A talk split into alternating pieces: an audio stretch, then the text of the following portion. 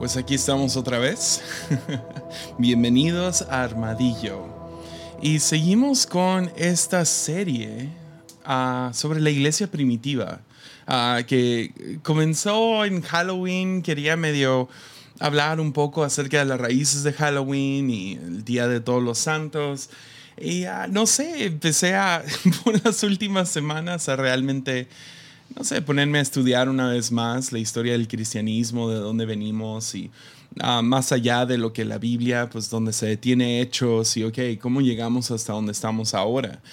Y, uh, y pues no he podido evitar hablar de eso aquí en Armadillo.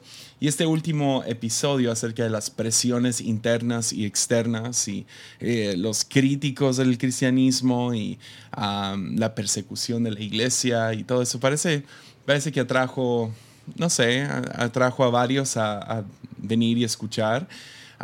Porque les interesa y pues a mí también me interesa. Entonces, ah, quería seguir. A lo mejor hacemos un episodio más, todavía estoy debatiendo porque si acabamos con esta se va a acabar medio en mala nota. Ah, entonces a lo mejor encuentro un tema dentro de dos mil años que llevamos como iglesia para medio redimir lo que es este episodio. porque los primeros dos pues, fueron buenos. Este, este vamos a hablar acerca de la distorsión de la iglesia. Y ah, antes de entrar al, al, episodio, nomás rapidísimo, muchas gracias a todos los que apoyan a este este podcast, a los que comparten, comentan, le dan like, lo ponen en Instagram o lo que sea. Muchísimas gracias y también especialmente gracias a todos los que apoyan económicamente este podcast. Si, a ti te interesa, lo puedes hacer en patreon.com. Ah, puedes apoyar desde un dólar al mes. Si apoyas con cinco dólares al mes, tienes acceso a episodios exclusivos, Ah, desde un dólar al mes tienes acceso a las reuniones de Zoom que hacemos cada mes. Entonces, ya, es todo. Ah, lo promociono cada vez, entonces siento que enfado a todo el mundo. Pero hoy vamos a hablar acerca de la distorsión de la iglesia primitiva. Y ya no es tan primitiva, ya lleva 300 años. Y ah, me gustaría comenzar leyendo Romanos 12. Son las palabras de Pablo a la iglesia en Roma y se me hace bastante importante, relevante para lo que estamos hablando el día de hoy. Comenzando en el versículo 14, dice, bendigan a quienes los persiguen, no los maldigan, sino pídanle a Dios en oración que los bendiga. Alégrense con los que, se, con los que están alegres y lloren con los que lloran.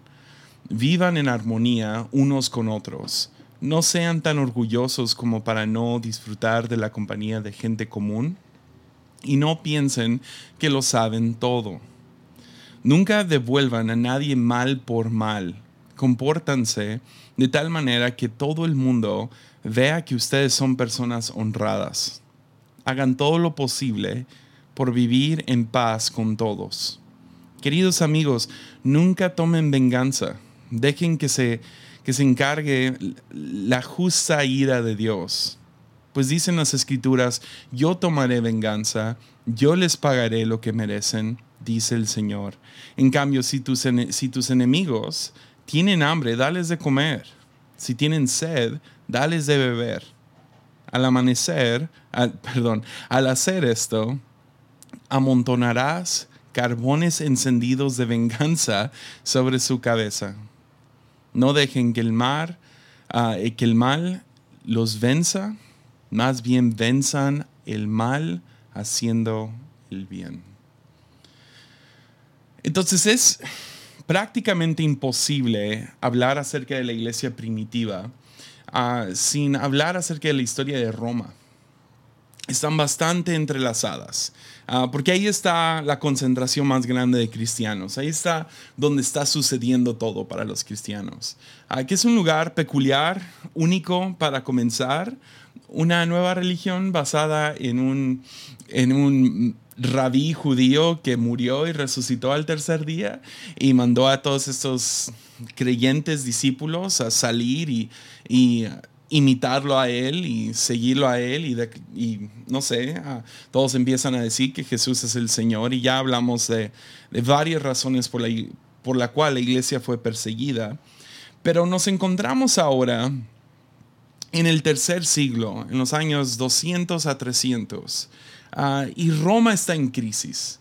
Roma había sido un imperio bastante estable, de hecho de ahí agarran como que mucha de su honra, su orgullo es que son una nación o un imperio estable, ah, con muchas leyes y militar muy fuerte, pero ya empiezan a suceder diferentes, ah, empiezan a crecer de más y cuando crecen de más empiezan a pelear entre sí. Empieza a haber diferentes oposiciones al imperio romano, tanto de adentro como de afuera. Unos ejemplos sería, pues hubo muchas guerras civiles, también hubo lo que en aquel entonces me imagino, no sé si sería pandemia o endemia, ah, epidemia, no sé, ah, pero básicamente toda la región está plagada de viruela. hay amenazas de cuatro diferentes otras naciones que, están, que vienen del norte y del, del occidente, vienen del sur, desde África, y uh, vienen peleando duro en contra de Roma. Entonces está bajo mucha amenaza y lo llaman los historiadores, lo llaman la temporada en la que Roma está en crisis, está temblando. A ver si sobrevivimos esta, este siglo, básicamente. Y uh, en promedio, para que tengamos en mente, en promedio un emperador duraba más o menos uno a dos años ah, en poder antes de morir de viruela o la mayoría muriendo por algún traidor, matándolos o muriendo en guerra. Uh, uno a dos años.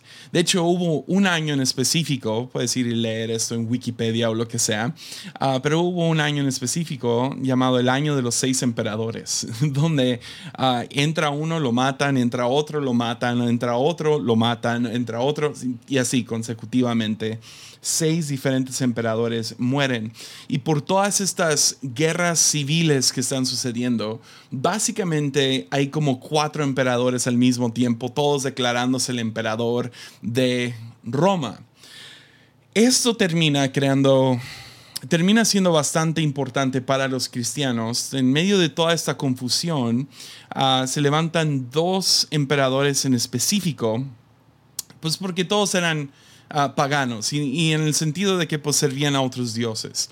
Entonces, ah, cada, cada emperador era bastante devoto a los dioses y mientras pasa la ambulancia, voy a seguir hablando. Disculpen, es hora de tráfico. Ah, y ya, que al cabo ya es chiste, ¿verdad? Ya es el meme. Ah, pero básicamente cada uno de estos emperadores romanos eran bastante devotos a sus dioses. Y sabemos que son como que los dioses griegos mezclado con otros, otros dioses romanos. Y uh, y cada uno está convencido de que Dios está de su lado, sus dioses están de su lado.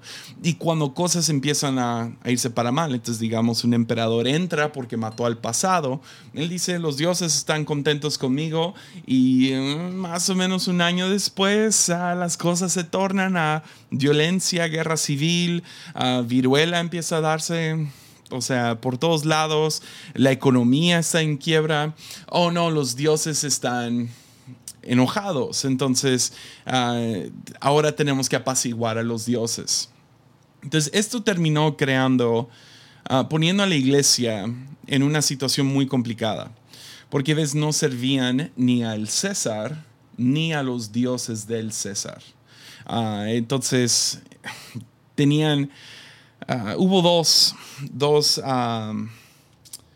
dos emperadores en específico. El primero es muy interesante, se llama Decio. Y ese emperador, ah, él reinó o gobernó durante un tiempo ah, donde había esta plaga de viruela, nomás destruyendo toda su región donde él estaba. Entonces él, por apaciguar a los dioses, decretó que todos tenían que ser parte de los sacrificios a sus dioses y que todos tenían que participar y, como no todos, la economía no estaba bien, no todos podían traer un sacrificio, lo que hacían era sacrificar algún tipo de animal y, la manera que participabas dentro de este sacrificio es que ibas y tocabas la sangre con tu dedo y luego te la ponías en la boca. Ah, que no sé si es muy sano en medio de una pandemia, pero bueno, ah, van y hacen esto, pues los cristianos no participan. Y la manera que Decio decide, ok, para saber quiénes están bien y quiénes no, porque tenemos que apaciguar a los dioses, tenemos que deshacernos de todos los que no están alabando a los dioses, adorando a los dioses. Entonces, porque por su culpa, por los que no participan dentro de esto, vamos a sacar un tipo, y voy a tener cuidado con esto, pero así fue, a un tipo pasaporte. Y con este pasaporte vas a poder viajar y vas a poder comprar y vender. Y ah, este pasaporte se llamaba el certificado Libelus. Y uh, si no llevabas tu, tu certificado Libelus, uh, te podían encarcelar, torturar o aún matar. Uh, esto no duró mucho. Duró más o menos 13 meses, 14 meses, un año más o menos. Y me sentí como nuestro presidente, expresidente Enrique Peña Nieto. Vamos a llegar en 5 minutos, no menos, en 10. Pero sí, más o menos un año duró esa persecución fuerte donde tenías que presentar tu certificado de que tú también habías participado en la adoración de estos dioses.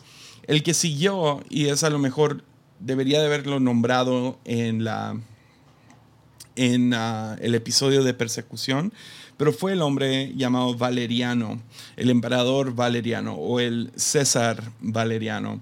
Ah, Valeriano, él él estaba, él era pro guerra todo lo que da. Entonces, para él, las diferentes cosas que hablamos en, ese episodio, específicamente no rendirle culto a César y no, no participar dentro de los ejércitos de la militar romana, ah, él empezó una campaña igual, más o menos por un año, ah, violenta en contra de los cristianos. Y uh, esto desató, o sea, gran sufrimiento.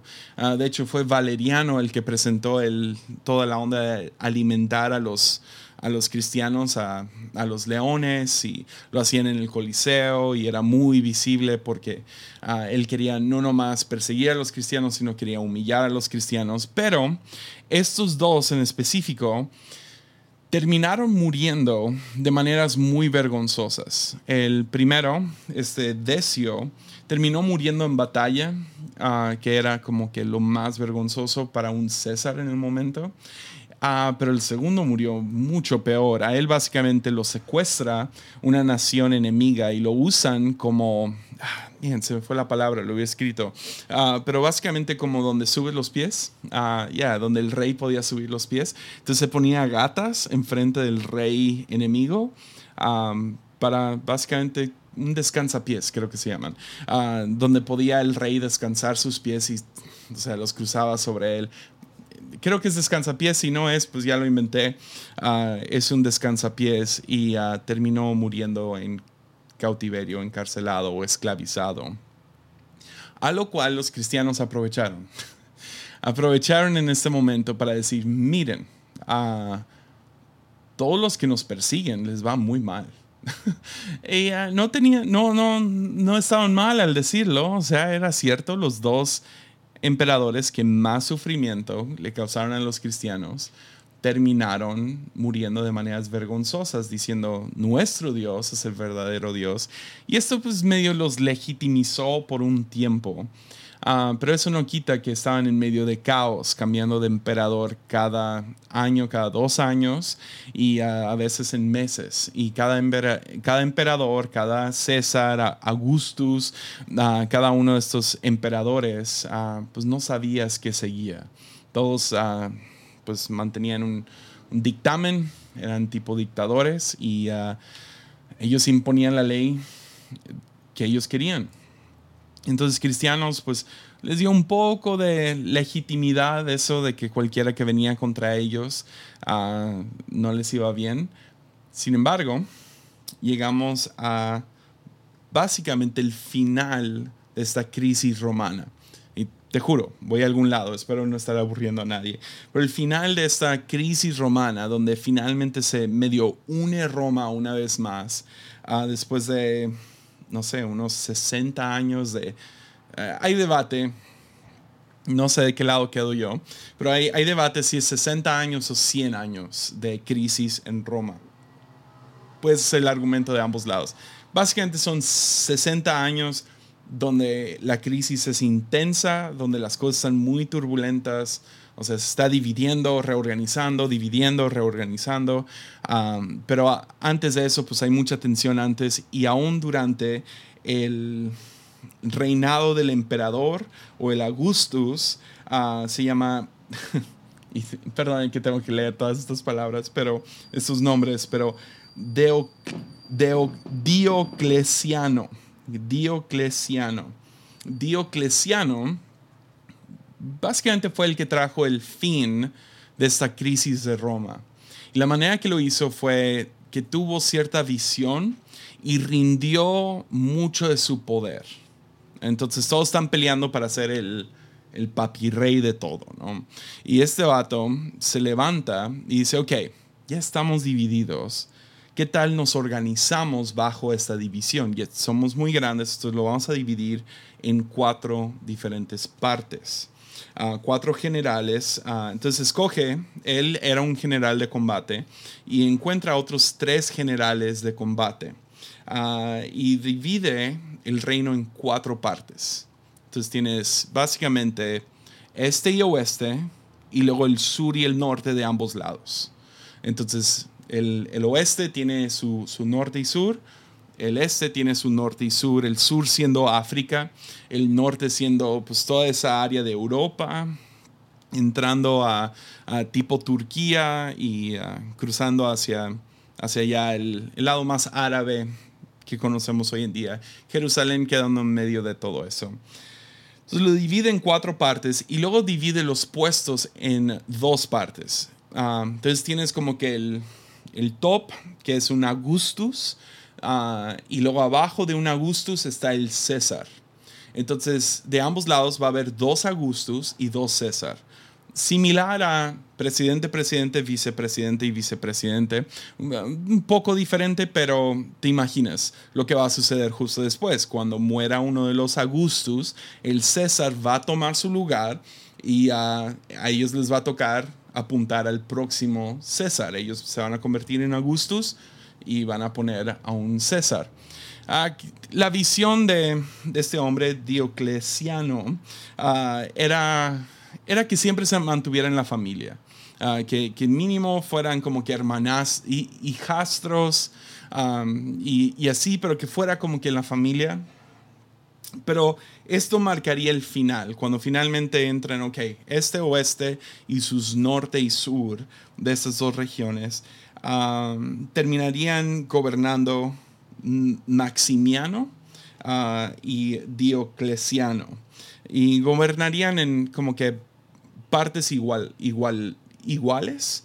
Sin embargo, era como que obvio que Diocleciano era el, el fregón, o sea, después lo describirían como uno entre los dioses y, ah, y todo fue porque trajo básicamente 20 años de paz a Roma. No hubo nada de conflicto interno, guerras civiles mientras él estaba en poder.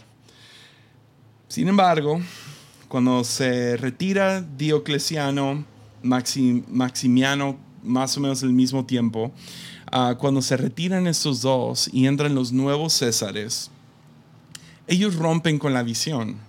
Y lo que hacen es, en vez de escoger a sus hijos, terminan escogiendo a uno escoge su sobrino, otro escoge, no sé, a alguien que le caiga bien. Y, ah, y, esto crea, porque se están saliendo de, del orden militar, esto crea revueltas a no más poder con los militares de la región. Se vuelven locos y, se, y o sea, brota rebelión o sea, como nunca antes visto, al mismo tiempo todo Roma está bajo seis diferentes guerras civiles. los mencionaría todos, pero no importa tanto para este episodio. Pero son seis diferentes grupos rebelándose en contra del gobierno. Y uno de los que está dirigiendo una de estas rebeliones, nah, ahorita llegamos a él.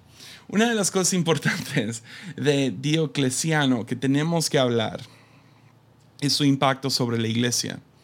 Ah, recuerden que acabo de mencionar que él estaba él era considerado como que uno entre los dioses. Entonces, él gobernó, aunque su póliza fue muy progresiva, o sea, llegando a un punto donde, ok, ya no voy a ser yo el que tiene el poder, todo el poder, sino lo voy a compartir con alguien más y lo vamos a compartir en esencia en cuatro partes.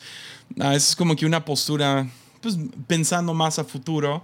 Um, su, su creencia religiosa se fue muy conservador, o sea, se fue muy atrás y trató de establecer, bueno, lo, lo, lo, logró, estableció un celo impresionante religioso, donde adoraban solamente a, a los dioses de su, o sea, de, de Roma. Y esto creó el tiempo de persecución más feo para la iglesia. Recuerda, ya están agarrando como que un poco más de legitimidad porque cualquier emperador que se levanta contra ellos, específicamente los dos que ya mencionamos, les va muy mal. Pues aquí se les rompe todo su, su argumento uh, cuando Diocleciano empieza a perseguir a la iglesia y le va mejor cada vez. Yeah.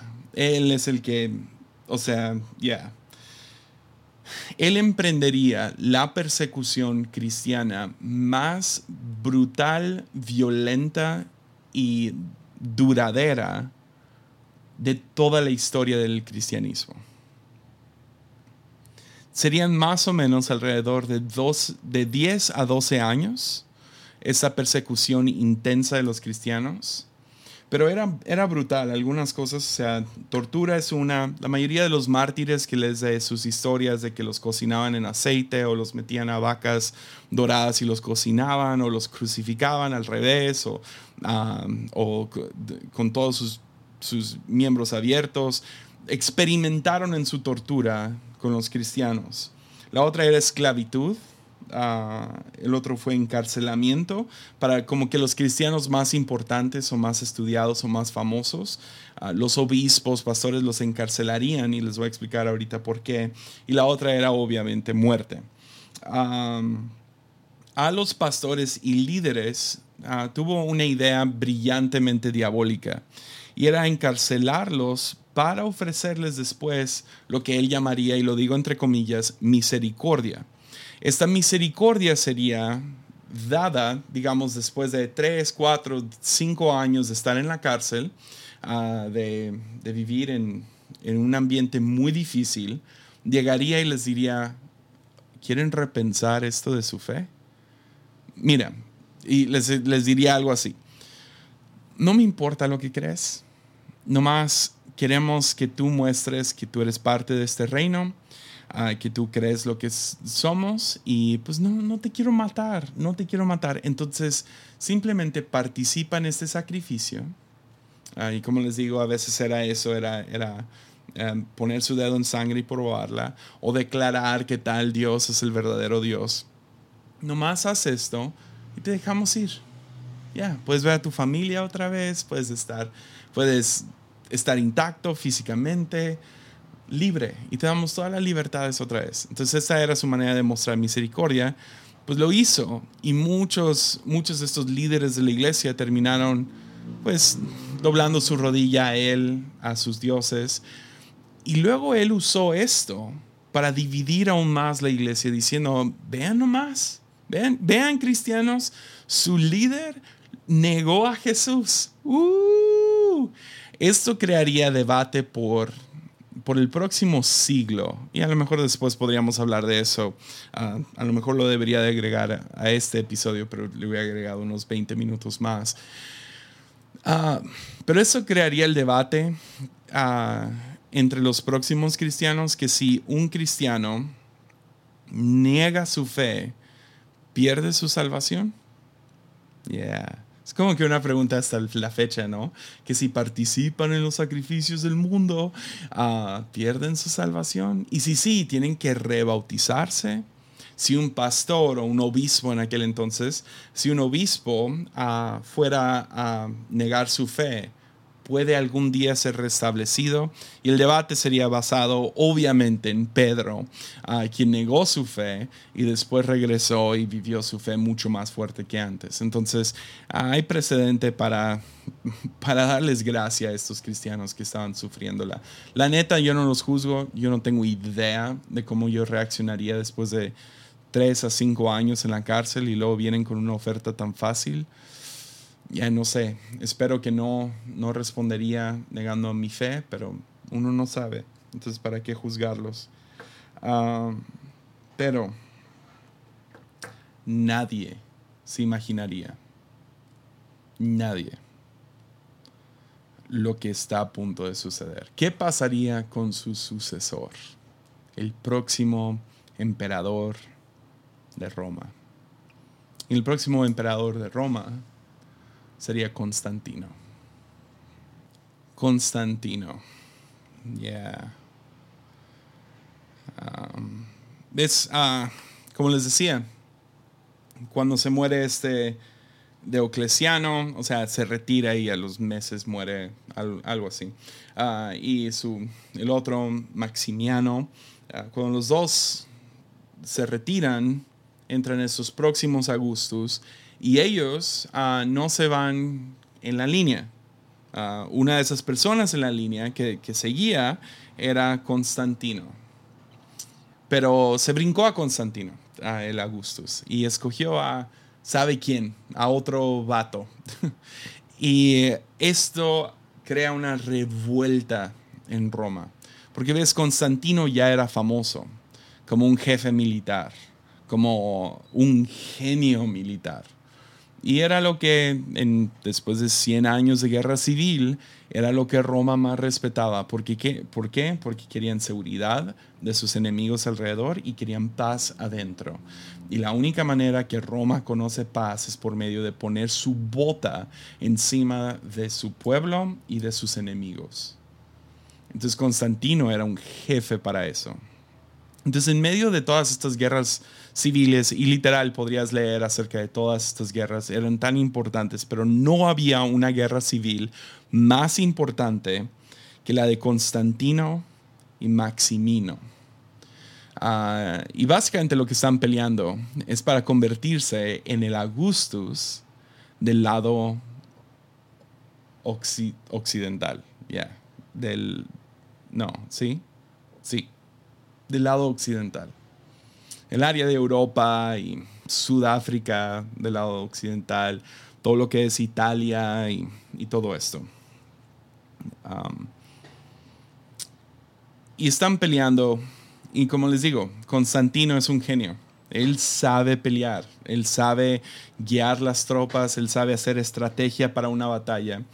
Y a todo, se, todo llega a su como que cima cuando va Constantino mismo junto con su ejército contra Maxim, ah, Max, Maximino, junto con su ejército.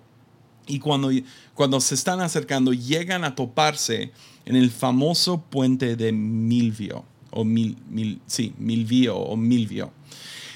En el puente de Milvio, uh, Constantino es un genio la manera que, que, vence básicamente es atrayendo al ejército de Maximilio, Maximino, perdónenme, ah, de Max, a, no nomás llegar hasta este río, que es un río muy violento, muy rápido, sino a cruzar este puente.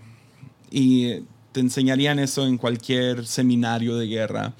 Ah, lo, lo, mejor que puedes hacer, lo, lo, peor que puedes hacer cuando estás combatiendo, no importa cuánta fuerza tienes, qué, tan, qué tantos tienes, si tú te encuentras en un espacio pequeño, ah, es mucho más fácil para que tu enemigo te gane. Entonces Max ah, decide, ¿sabes qué? Cuando lleguemos, llega a este puente y dice, vamos a construir un segundo puente y el segundo puente va a ir por debajo del, puente principal de concreto. Vamos a poner botes y madera y vamos a crear un puente abajo también. Y así podemos juntarnos todos. Pues el puente de madera pues, no es muy fuerte y no, no igual. No importa cuántos tienes, son dos puentes.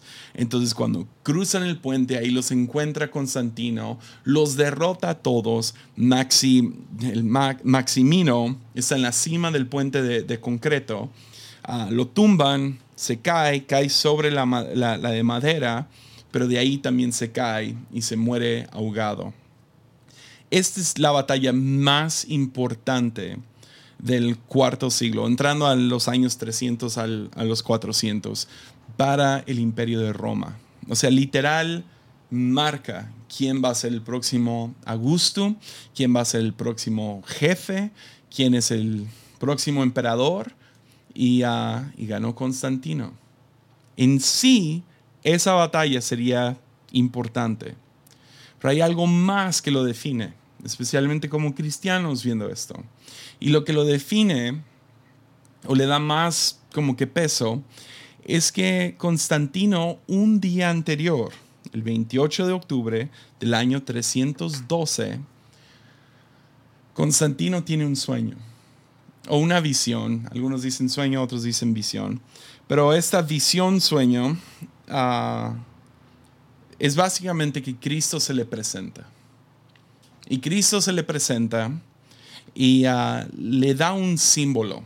Y el símbolo es una X y una P, o es una cruz y una P. Ah, algunos dicen, ah, es el símbolo de la cruz. XP también, pues son las dos, es para el nombre de Cristo. Ah, y le entrega esta señal y le dice lo siguiente, con este signo vencerás. ¿Cuál era ese signo? Vamos a enseñarlo aquí en la pantalla. Ah, ya lo describí para los que no están viendo, sino escuchando. Pero es el símbolo llamado crismón o quiro o cristograma. Es, el mismo, es la misma con tres diferentes nombres. Entonces, lo y es el nombre de Cristo en griego, ¿ok? Pero le dice eso, con este signo vencerás. Entonces, Constantino tiene su conversión un día antes, pinta esta cruz con esta P, pinta esta, este símbolo sobre los diferentes, no sé, armaduras, banderas, y se van a la guerra, vencen, y después Constantino le, cuenta a sus soldados esa visión. Le dice a sus, a sus soldados que ahora él es cristiano, que él va a seguir a Cristo. Ah, empieza a decir, Cristo me dio la victoria. Y por último, les dice, esta batalla es la victoria del cristianismo sobre el paganismo. Y ahí yo creo, si estuviera predicando, algunos dirían, amén. Pero estamos hablando de distorsión hoy. Yep. Entonces Constantino se convierte en el fregón, el top, top, top y empieza a ser parte de esta religión. Religión que todavía era una minoría, todavía eran pocos, ah, eran mal vistos, pero ahora tienen al emperador de su lado. Y es un emperador bastante poderoso, a lo mejor no tan poderoso como, ah, ¿cómo se llama? El, primero Julio César. Ah, a lo mejor no es tan poderoso como el primer César o César es después, a lo mejor no es tan importante para Roma como lo fue Diocleciano, pero es poderoso. Y una de las cosas más importantes, si voy a hablar de lo bueno de Constantino, uh, por lo menos a mi vista, ah, una de las primeras cosas que hace, ya siendo ahora un cristiano, va a la iglesia y participa en la comunión y participa, que era inescuchable, o sea, nunca se inimaginable para cristianos en Roma. O sea, si le hubieras preguntado a Pablo cuando está escribiendo Romanos, él te diría, no, un emperador nunca sería cristiano, pero se hace pseudo cristiano y ah, empieza a ir a la iglesia y lo más importante que hace, a lo mejor lo mejor que hace, es algo que se llama el Edicto de Milán. Y el Edicto de Milán es básicamente Ah, desde su concepción, cristianismo ha sido una religión ilegal. No se puede practicar como que en temporadas el imperio romano como que eh, lo ve con sospecha, pero no le hace nada. En otras ya vimos, los persiguen, los matan, les queman toda su literatura, los evangelios, etc. Pero era ilegal. O sea, sea que pusieron su bota sobre ellos o no, no se debería de hacer eso. Pues el edicto de Milán ah, era básicamente una ley en todo Roma que se podía practicar la libertad religiosa. Y esto dio pie a que el cristianismo finalmente pudiera ser visto como algo legítimo, como una religión legal. Ah, la otra que tengo que apreciar a Constantino, teniendo el poder de hacerlo, nunca forzó el cristianismo sobre su propia gente. Aunque sí terminó siendo el precedente para que eso terminara sucediendo en el futuro. Pero por lo menos en su tiempo, en su vida, nunca lo forzó sobre nadie. Pero hablemos acerca de la distorsión. Constantino es, Constantino en esencia, digámoslo así, terminó casando a la iglesia con el gobierno. Ya. Déjalo digo una vez más. Constantino en esencia fue el que provocó, fue el que ordenó la boda, no sé, ah, entre, entre la iglesia y el gobierno. La iglesia después de Constantino nunca es igual. Ah, en mi opinión, se deforma. Y a lo mejor tengo que decir esto estos podcasts que he hecho, ah, los últimos dos y este, no pueden ser legítimamente históricos. Porque definitivamente le estoy metiendo mi opinión. Entonces, no más deja digo eso antes de que alguien llegue y diga, no, si no se hace. Un buen documental, un buen libro de historia no le mete su opinión. Yo definitivamente estoy metiendo mi sesgo, ¿ok?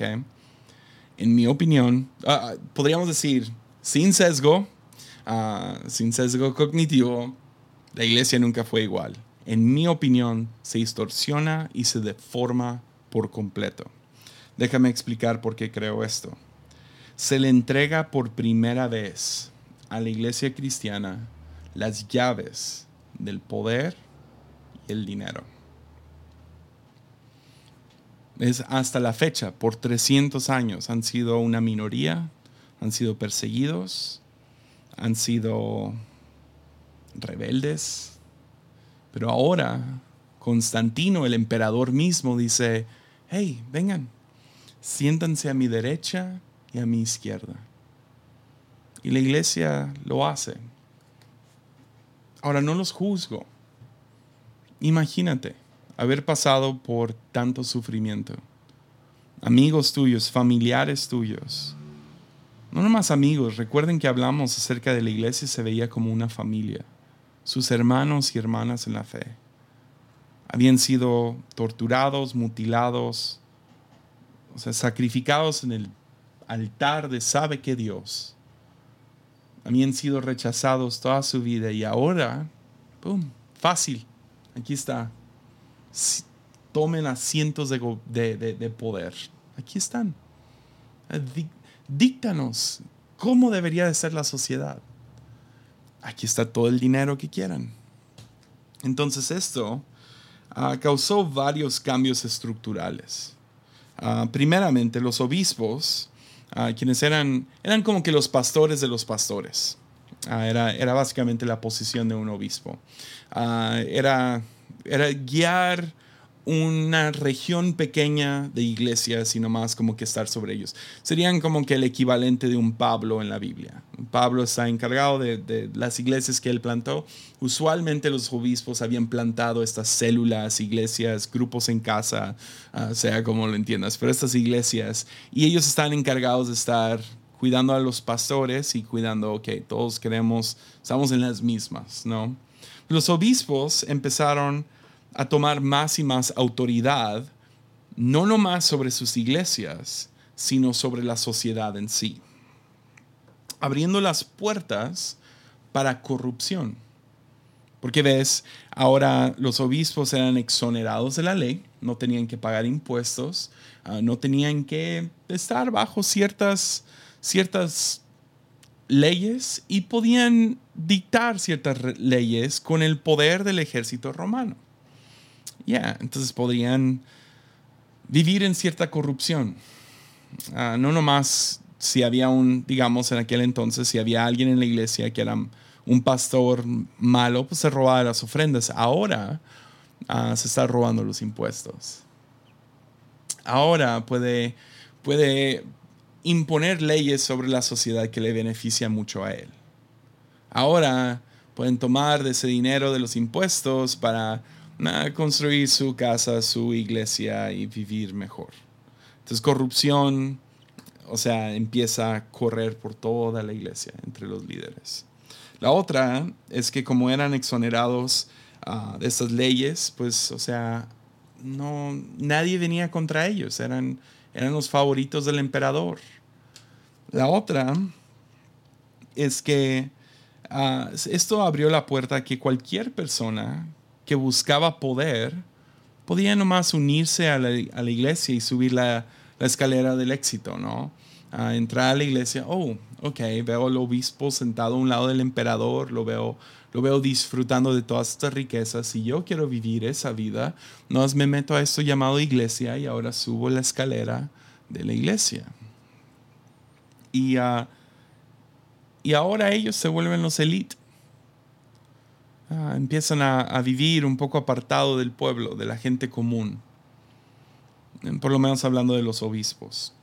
Algunas otras cosas es que la iglesia adopta la fórmula de la tetrarquía. Tetrarquía, se me olvidó mencionar eso antes, ah, pero bajo Diocleciano la tetrarquía era esto de los cuatro, o sea, que, que Roma se iba a dividir en cuatro, ¿no? Este oeste y sus norte y sur. Pues la iglesia adopta ese modelo. Dice, ah, pues bien, y esto termina dando pie para, dando paso para el papado. O sea, para que hubiera un papa ah, muy similar al emperador y que hubiera su, su gente alrededor de él y ellos están encargados de todo. Y ah, entonces funcionan muy similar. Empiezan a tomar regiones completas, específicamente esas cuatro, y dentro de esas cuatro empiezan a organizarse idéntico al gobierno. ¿ok?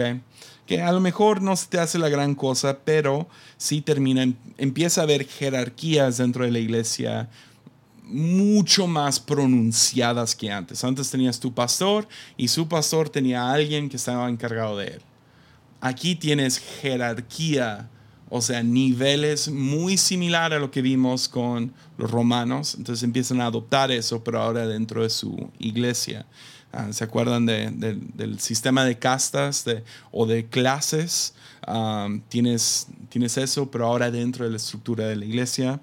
Y luego a lo mejor no se te hace tan no sé, importante este cambio, pero la iglesia empieza a dejar de ser como grupos en casa o, organizados de cierta manera en específico, no estarían sentados todos viéndose o, así, y ahora adoptan la arquitectura romana de sus palacios de gobierno. Entonces empiezan a tomar, a construir auditorios en forma de ah, rectángulo con un medio círculo al final. Yeah. Si alguna vez has entrado a una iglesia católica antigua, has visto esto. Esto todo viene del imperio de Roma. Pero donde más se distorsiona la iglesia, su máxima distorsión, o en mi opinión, su máximo pecado, es que la iglesia se vuelve capellán de la guerra.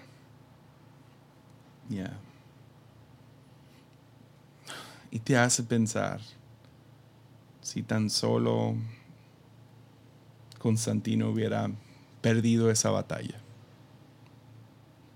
¿Dónde estaría la iglesia hoy? Porque según Constantino se convirtió en un cristiano. Y digo según, porque él realmente no vivió una vida cristiana. De hecho, Constantino se rehusó a bautizarse por 24 años hasta que ya estaba en su lecho de muerte, decide, ah, rápido, bautícenme. Porque creo que en su interior él entendía, no se puede ser emperador y cristiano al mismo tiempo. Porque emperador implicaba ser jefe militar, ir a la guerra, matar a tu enemigo. Y creo que dentro de él, él entendía, yo no, no puedo cargar la cruz en una mano y espada en la otra.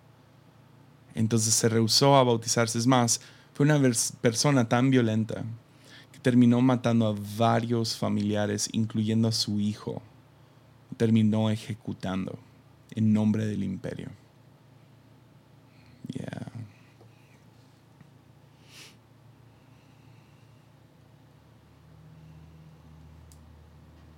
Y él mantuvo su postura violenta toda su vida. ¿Y sabes qué es lo más loco? Hizo todo esto en el nombre de Cristo y la iglesia lo apoyó. De hecho, sería por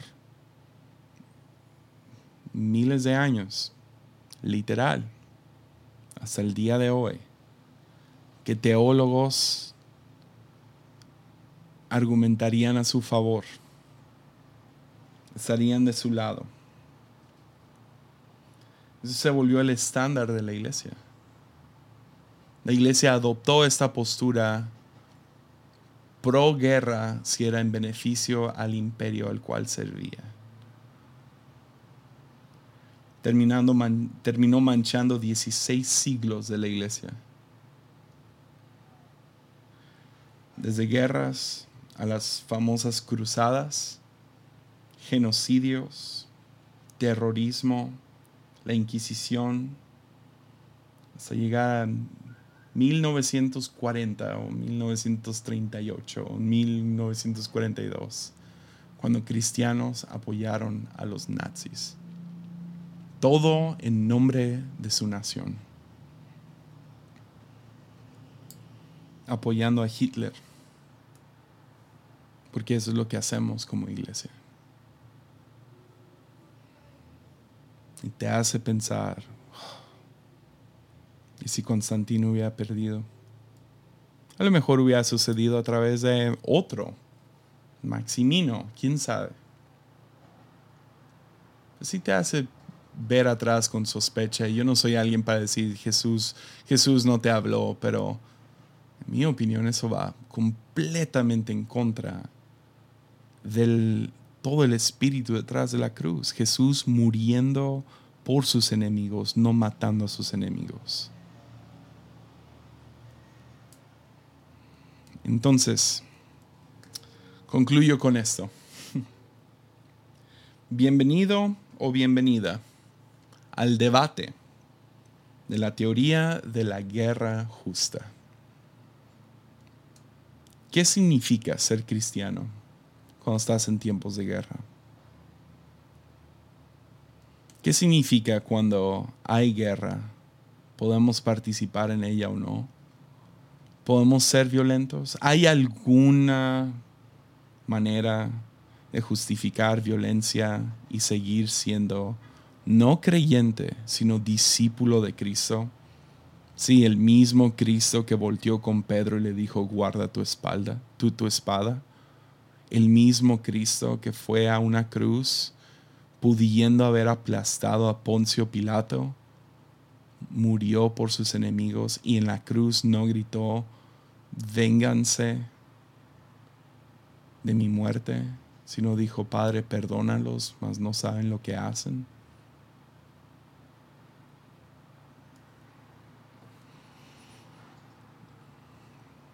El debate de la teoría de guerra justa es la pregunta pacifismo a qué costo. Si voy a ser una persona pacífica y creer en la paz, ¿a qué costo? Y genuinamente creo que es la es es una de las maneras de medir nuestro corazón a quien servimos. Porque podemos decir Jesús es Señor, pero si creemos en la espada de César, César es Señor. Entonces, pacifismo a qué costo? ¿Hasta qué punto mantengo la paz? Porque esto se vuelve intenso para la iglesia por los próximos 1700 años hasta la fecha de hoy. Es Jesús está del lado de los soldados de tal nación cuando entran a tal nación. ¿Se vale entrar en contra de un dictador? ¿Se vale ir a la guerra si es por una causa justa? ¿Se vale matar a otro ser humano porque el fin justifica los medios?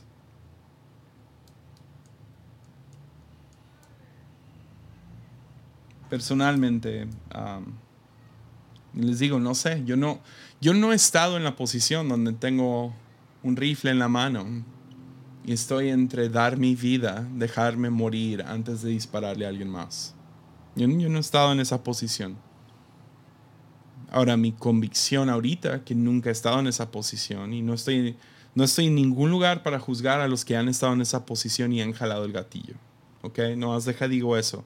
Yo no estoy aquí para juzgar a hombres y mujeres que han ido a la guerra o que han defendido su país, etcétera, etcétera pero personalmente no puedo ver a Jesús en la cruz y justificar ningún tipo de violencia en nombre de mi país o en nombre de mi seguridad. Es difícil para mí encontrar dónde está esa línea personalmente. Porque ¿qué haces? ¿Pacifismo a qué costo? mantenemos la paz aun si le cuesta la vida a un familiar, a un hijo, a una hija. Mantenemos la paz aun si eso significa que por mi falta de acción en esto alguien más va a ser lastimada o como dónde marcas esa línea. Porque luego te puedes ir muy extremista. Tengo amigos que son tan pacifistas que hasta son veganos o vegetarianos que no creen en ningún tipo de violencia, entonces no comen ni carne de animal. Ahora yo como carne de animal y yo no he recibido la convicción de dejar de hacer eso. Y eso cae. Es convicción de cada quien. Y es la razón que digo bienvenido al debate. Porque ha sido un debate de cristianos serios desde los tiempos de Constantino. ¿Se puede?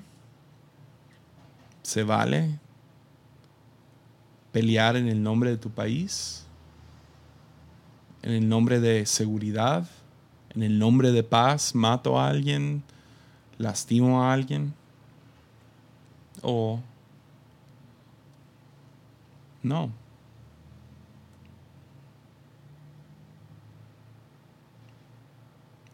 Entonces me voy a las palabras de Pablo otra vez, que dice, bendigan a quienes los persiguen, no los maldigan, sino pídanle a Dios en oración que los bendiga.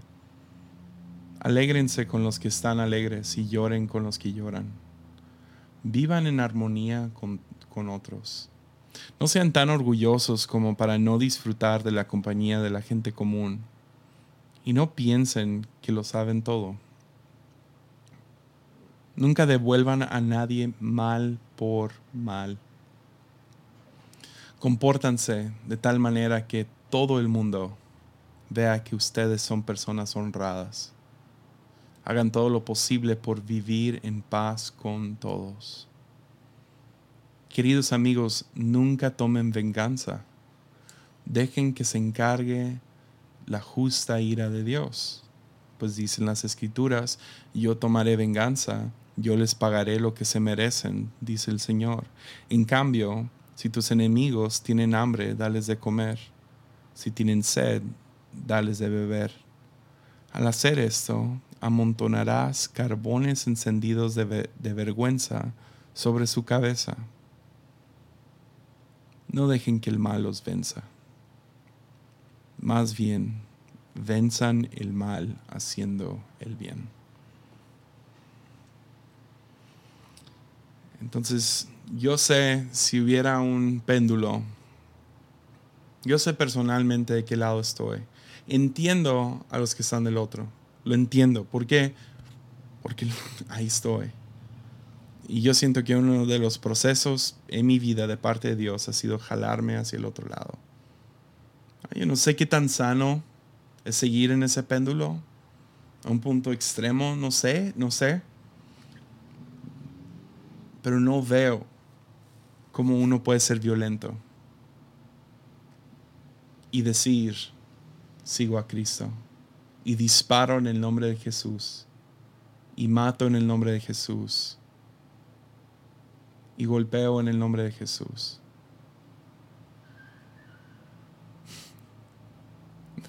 a lo mejor podríamos llevarlo a algo más moderno como redes sociales. Y con esta lengua que es una flama, una pequeña flama, incendio todo el bosque en nombre de Jesús. Le contesto con algo ofensivo y penetrante en el nombre de Jesús. Hablo mal de ellos en nombre de Jesús. No, no veo cómo podemos ser cristianos y participar en ningún tipo de violencia y venganza. Que lo hacemos, lo hacemos. O sea, yo no soy alguien libre de ese pecado. A veces de repente alguien te dice algo y se la regresas.